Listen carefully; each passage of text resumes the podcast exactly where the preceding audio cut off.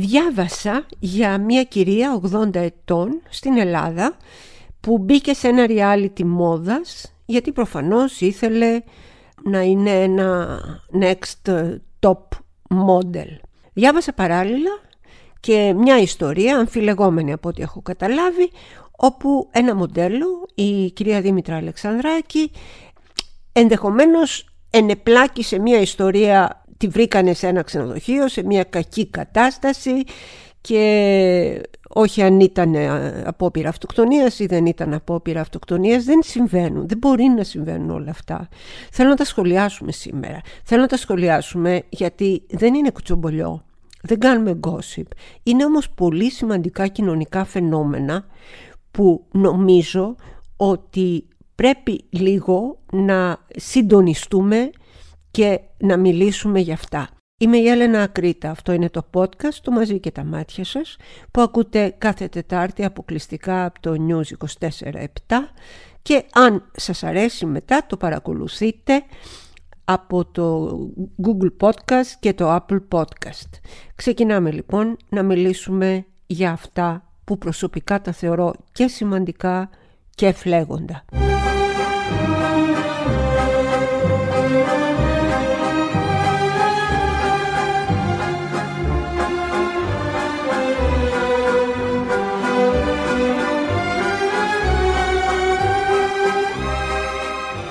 Δεν τα βλέπω εγώ αυτά τα reality πρέπει να σας πω και δεν το λέω έτσι που το λένε όλοι «Α, εγώ βλέπω μόνο ντοκιμαντέρ». Όχι, όχι, καθόλου. Απλά δεν, δεν, δεν τυχαίνει. Νομίζω ότι είναι και λίγο βαρετά. Κάθονται όλη μέρα σε ένα σπίτι και μετράνε τα πλακάκια του μπάνιου, κοιτάνε τα ταβάνια. Τέλος πάντων δεν τα βλέπω. Όμως από την άλλη μεριά δεν μπορώ να παραγνωρίσω το γεγονός ότι έχουν τεράστια πύχηση.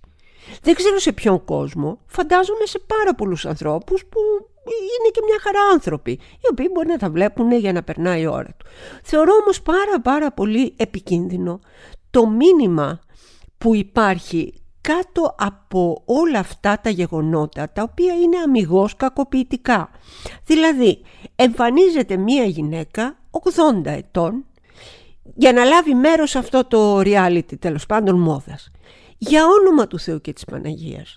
Εάν κάποιος δεν μπορεί να την προστατέψει από το σπίτι της ή να προστατευτεί μόνη της, ίσως τότε χρήζει κάποιας βοηθείας. Μήπως χρειάζεται κάποιος να τη στηρίξει. Εάν δεν υπάρχει κανένας, τότε οφείλει νομίζω η παραγωγή του κάθε reality να προστατέψει αυτό που θυματοποιείται μέσα από την εκπομπή αυτή. Πώς είναι δυνατόν; Εγώ δεν λέω να έχουν ένα ψυχίατρο αυτές οι εκπομπές και να συζητάνε πριν να δούνε τι είναι ο καθένας. Όμως και αυτός ο κανιβαλισμός όπου ό,τι είναι περίεργο, ό,τι είναι αλόκοτο, ό,τι είναι με τρία κεφάλια, ό,τι είναι με δεν ξέρω τι, το βγάζουμε για να κάνουμε νούμερα, το βγάζουμε για να το γελιοποιήσουμε, το βγάζουμε για να, τα για να το χλεβάσουμε, το βγάζουμε για να κάνουμε ρεζίλια έναν άνθρωπο, γιατί η τηλεθέαση θα εκτοξευτεί. Κάποτε πρέπει να πάρει ένα τέλος. Δεν γίνεται σε αυτό το φωμό της τηλεθέασης να συμβαίνουν όλα αυτά. Βγάλανε τη γυναίκα αυτή με μαγιό. Γιατί; Για να την κοροϊδέψουν σε όλη την Ελλάδα, αδιαφορώντας προφανώς αν έχει οικογένεια, αν έχει παιδιά, εγγόνια, δεν ξέρω τι, και να την κάνουν σούργελο. Καλά, εκείνη δεν μπορούσε να προστατευτεί. Οκ. Πρέπει κάτι να κάνουν. Πρέπει να πούνε όχι παιδιά. Όχι. Βάζουμε κάποια όρια και τα όρια είναι στο ότι δεν κακοποιούμε κοινωνικές ομάδες. Είτε είναι η τρίτη ηλικία, είτε είναι κάποιος άλλος που δεν ξέρω τι κτλ. Πολύ μεγάλη ντροπή. Πολύ μεγάλη ντροπή. Τι βγάλανε με μαγιό αυτή τη γυναίκα. Αυτή μπορεί να ήθελε να βγει και γυμνή. Δεν ξέρεις τι κουβαλάει ο κάθε άνθρωπος μέσα του. Δεν ξέρω. Εγώ αγριεύτηκα πάρα πολύ με αυτή την ιστορία και οφείλω να την καταθέσω. Δεν μπορούμε να μετατρέψουμε τη ζωή μας σε ένα τσίρκο από εκείνα τα παλιά όπου βγάζανε όλων των ειδών η γυναίκα με τα δύο κεφάλια και ο ένας και ο άλλος προκειμένου να κόψουν εισιτήρια. Όλα έχουν ένα όριο και το όριο είναι αυτό και κάποτε πρέπει να μπει. Λυπάμαι. Αυτός ο κόσμος που αλλάζει πως σου μοιάζει πως σου μοιάζει αυτός ο κόσμος που αλλάζει. Με τρομάζει, με τρομάζει.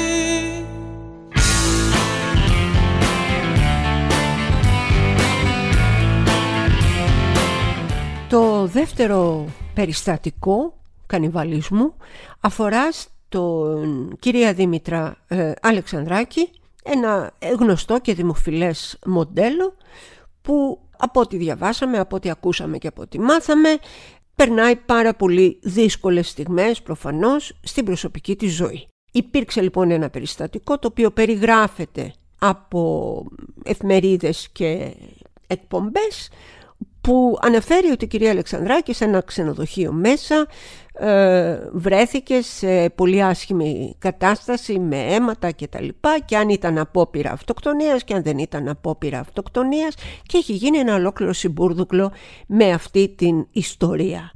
Θέλω να μου πείτε με το χέρι στην καρδιά, μας αφορά αυτό, μας νοιάζει αυτό; Μας έδωσε κάποιος το κλειδί της κρεβατοκάμαρας της κυρίας Αλεξανδράκη και της όποιας κυρίας Αλεξανδράκη για να μπούμε και με τα βρωμόχερά μας να ανοίξουμε τα ντουλάπια της, να ανοίξουμε τα σιρτάρια της, να δούμε πώς είναι τα εσώρουχά της, να, να, πώς θα το πω, να λερώσουμε στον τον προσωπικό της χώρο.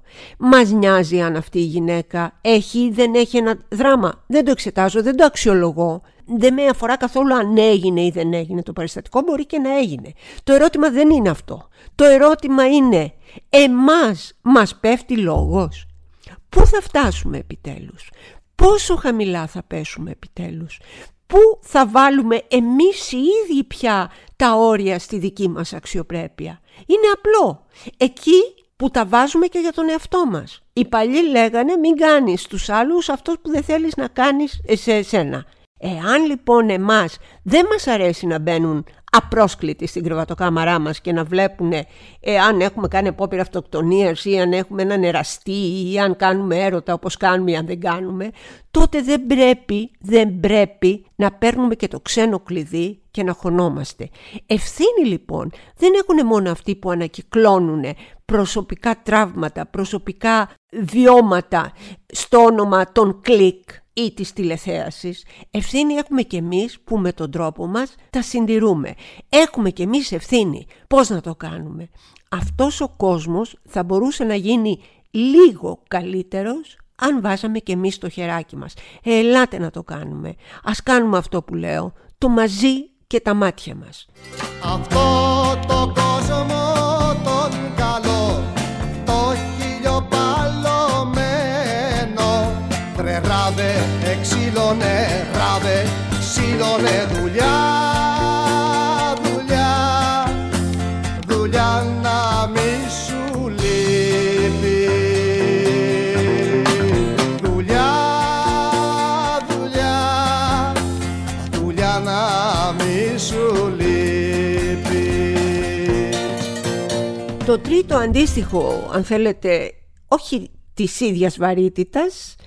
αλλά εν πάση περιπτώσει και αυτό έχει ένα ενδιαφέρον περιστατικό είναι με, την, με τη μασκότη της εκπομπής μας τον κύριο Μαυρίκιο Μαυρικίου και την σύζυγό του παντρεύτηκαν να ζήσουν πρόσφατα λοιπόν βγήκανε και έκανε μάλιστα ο κύριος Μαυρικίου έκανε μια δήλωση που λέει ότι τους επιτρέψαμε να μας εκμεταλλευτούν. Μίλησε δηλαδή για την υπερέκθεση την ε, οποία έχουν υποστεί, το υποστεί μέσα σε πολλά εισαγωγικά, γιατί αυτή την υπερέκθεση νομίζω ότι την προκάλεσαν μόνοι τους. Εάν ο, ο κύριος και η κυρία Μαυρικίου ήταν ένα ήσυχο ζευγάρι, πήγαινε, παντρευόταν, έκανε κτλ. Δεν θα σχολιόταν κανείς. Και το ρίξαν στους άλλους, δηλαδή νομίζω ότι είπε ότι φταίνουν αυτοί οι οποίοι πήγανε να ε, κάνουν τηλεθεάσεις, να κάνουν νούμερα, να κάνουν ξέρω εγώ, αυτά κτλ. Το γάμο τον εμπορευματοποίησαν οι ίδιοι. Οι οποίοι οι ίδιοι δεν είναι ανήλικοι, αν δεν απατώμε. Όταν λοιπόν έχεις ένα θηρίο και του δίνεις, του δίνεις, του δίνεις να φάει και αυτό πεινάει κι άλλο κι άλλο και του δίνεις κι άλλο και φτάνεις να κρεμάς τα μανταλάκια έξω από το σπίτι σου όλα τα προσωπικά σου θέματα. Μην απορείς που οι άλλοι τα παίρνουν. Εδώ λοιπόν είναι μια περίπτωση όπου καθόλου δεν φταίνε τα πρωινάδικα, πιστεύω εγώ, Και καθόλου δεν φταίνε και τα gossip και τα site και τα λοιπά. Μόνοι τους έκαναν αυτή την υπερέξεση της ζωής τους. Όταν βγαίνετε και λέτε αγαπητοί φίλοι ότι 48 ώρες μετά το γάμο ήμασταν συνέχεια στο κρεβάτι λες και σας ρωτήσαμε πόσες ώρες ήσασταν και τι ακριβώς κάνατε στο κρεβάτι συγγνώμη δεν σας φταίνει οι άλλοι είναι δική σας επιλογή και τώρα την πληρώνετε δεν έχω κάτι με τους ανθρώπους. Όλο αυτό έγινε με... Πιστεύω ότι είχαν και έναν ενθουσιασμό, κάτι περίεργο τέλος πάντων, όλο αυτό. Όμως νομίζω ότι, και σας το λέω πραγματικά με αγάπη, γιατί μπορώ να καταλάβω τους ανθρώπους που διψάνε για δημοσιότητα. Εάν πραγματικά θέλετε αυτή η σχέση σας, η όμορφη σχέση θέλω να φαντάζομαι και να ελπίζω, να μακροημερεύσει, κλείστε λίγο τις πόρτες στις κάμερες και κλείστε τα αυτιά στις ειρήνες. Δεν φταίνουν τα πρωινάδικα. Εσείς πάτε και τους δίνετε τροφή. Προσέξτε το λίγο. Μεγάλα παιδιά είστε. Η γνώμη μου. Α, και να ζήσετε. Σήμερα γα, σήμερα γα, πώς γίνεται. Σήμερα γα, σήμερα γα, πώς γίνεται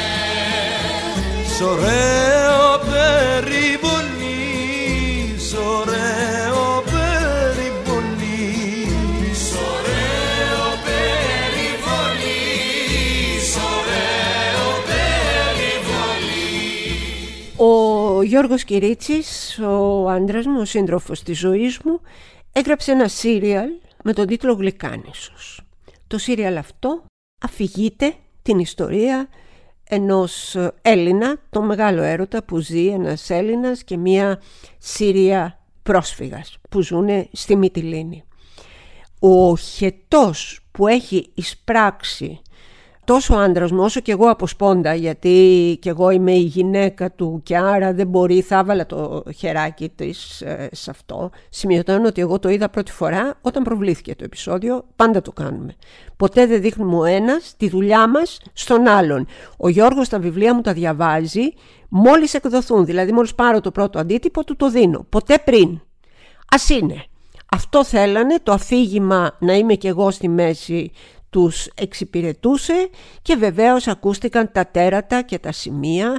Γλώσσες φιδιών απλώθηκαν γύρω να στραγγαλίσουν αυτή την εξαιρετική δουλειά που λέγεται Γλυκάνησος στην, σε σκηνοθεσία του Σταύρου του Ποταμάρη και με ένα εκπληκτικό κάστ ηθοποιών για τους λόγους που όλοι ξέρουμε γιατί είναι όλοι αυτοί που λένε τα λαθροπηθήκια, όλοι αυτοί που λένε οι παλιομετανάστες, όλοι αυτοί που αποθεώνουν τις γυναίκες που ε, εξεγείρονται τώρα στο Ιράν γιατί δεν θέλουν να φοράνε μαντίλες, τις αποθεώνουν, αλλά όταν τις δουν εδώ, στη βάρκα του πρόσφυγα, στη βάρκα του μετανάστη να πλησιάζουν και να φοράνε τη μαντίλα, είναι οι ίδιοι οι άνθρωποι που θέλουν να χυμίξουν στη βάρκα και να τις πνίξουν με τα ίδια τους τα χέρια. Είναι αυτοί οι άνθρωποι. Δεν θα μπούμε σε αυτή τη λογική.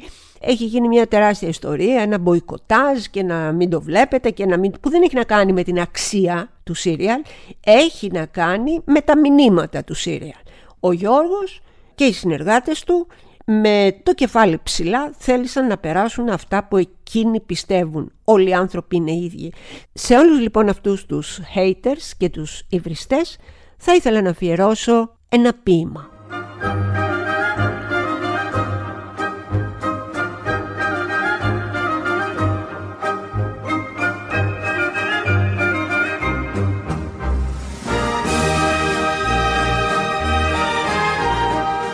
Με αφορμή λοιπόν αυτή την ε, επίθεση, με αφορμή το γλυκάνισο, ε, αφιερώνουμε εδώ σε όλους όσους θεωρούν ότι οι πρόσφυγες και οι μετανάστες δεν είναι άνθρωποι, αλλά είναι έρμεα που πρέπει να θαλασσοπνίγονται ε, στα νερά του Αιγαίου και όχι μόνο.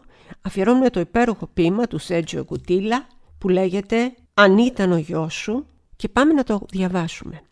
«Αν ήταν ο γιος σου θα γέμιζε στη θάλασσα με πλοία από οποιαδήποτε σημαία και όλοι μαζί θα γινόσασταν γέφυρα. Ποτέ δεν θα τον αφήνατε μόνο του. Θα σκιάζατε το πρόσωπό του για να μην το κάψει ο ήλιος, για να μην βραχεί από το αλμυρό νερό. Αν ήταν ο γιος σου, θα έπεφτε στη θάλασσα θα σκότωνε τον ψαρά που δεν δάνειζε το σκάφος, θα φώναζες για βοήθεια, θα χτυπούσες τις πόρτες της κυβέρνησης για να διεκδικήσεις τη ζωή του. Αν ήταν ο γιος σου, θα πενθούσες, θα μισούσες τον κόσμο, θα μισούσες τα λιμάνια, αυτούς που σας κρατούν μακριά. Αν ήταν ο γιος σου θα τους έλεγες απάνθρωπους, δειλούς, θα τους έφτινες, θα τους έσπαζες τα μούτρα, θα ήθελες να τους πνίξεις όλους στην ίδια θάλασσα. Αλλά μην ανησυχείς. Δεν είναι ο γιος σου. Μπορείς να κοιμηθείς ειρηνικά και πάνω απ' όλα ασφαλής. Δεν είναι ο γιος σου. Είναι απλά το παιδί της χαμένης ανθρωπότητας, της βρώμικης ανθρωπότητας που δεν κάνει θόρυβο. Αν ήταν ο γιος σου θα πενθούσες.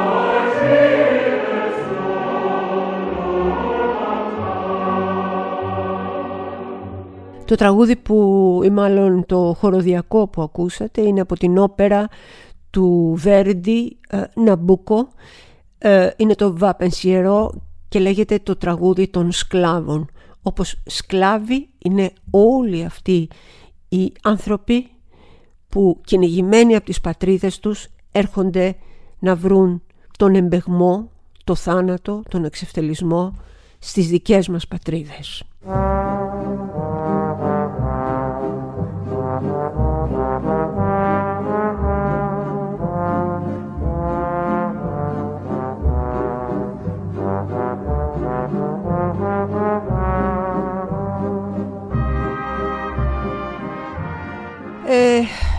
Αυτά περίπου ε, σε μια εποχή όπου η επικαιρότητα πια γίνεται άγρια και κινδυνεύει να καταβροχθήσει τον απλό τον άνθρωπο που δεν καταλαβαίνει τι συμβαίνει γύρω του.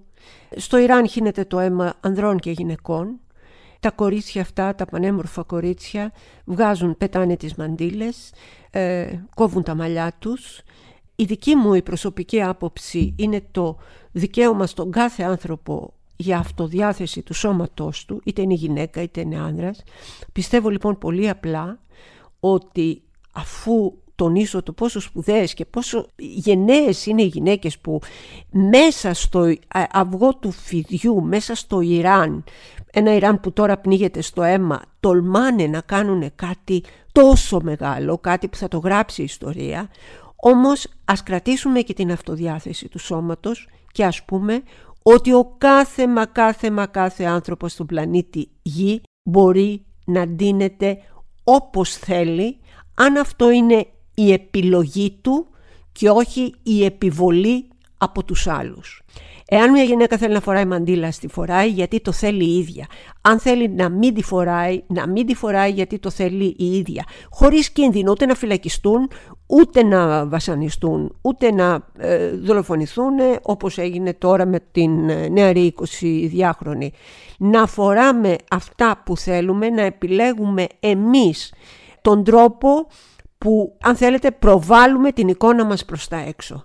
Και βεβαίως ναι, είμαστε με τις αδελφές μας στο Ιράν, ναι διαδηλώνουμε δίπλα τους, ειδικά σε μια εποχή αδιφάγα όπου στη γειτονική μας Ιταλία η Τζόρτζια Μελώνη, αυτό το καραφασισταριό, αναβιώνει τη φρίκη και τον εφιάλτη του Μουσολίνη. Όταν λοιπόν ο φασισμός επιστρέφει σπίτι του, όπως είναι η Ιταλία, γιατί από τον ε, Μουσολίνη ξεκίνησε, νομίζω ότι πρέπει να κάνουμε ό,τι μπορούμε για να στηρίζουμε ο ένας τον άλλον. Αισθάνομαι λοιπόν ότι το μαζί και τα μάτια μας πρέπει να είναι πιο ηχηρό και πιο επίκαιρο από ποτέ.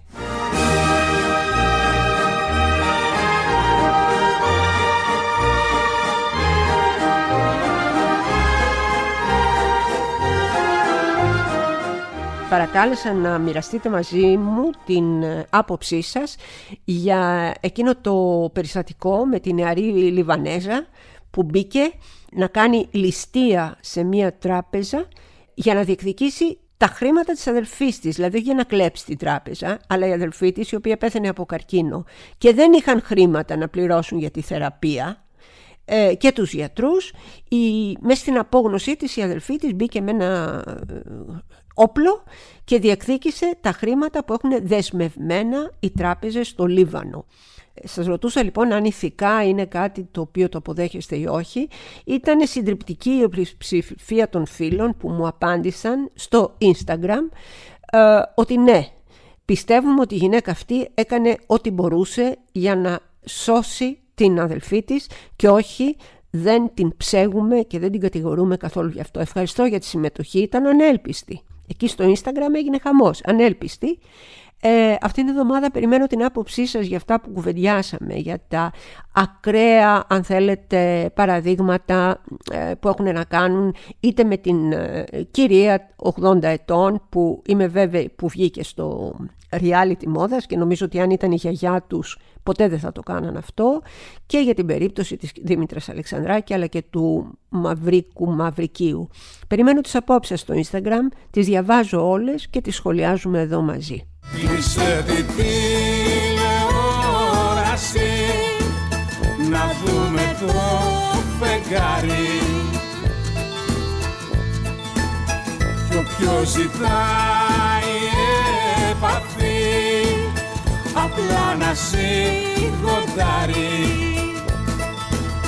να δούμε το φεγγάρι. Ποιος μπαίνει ανάμεσα μας και καρφώνει ένα τεράστιο βουνό από σιωπή. Κι από ένα άγνωστο κοινό ζητάει να πει γιατί αγάπη τελευταία μαραζώνει Κλείσε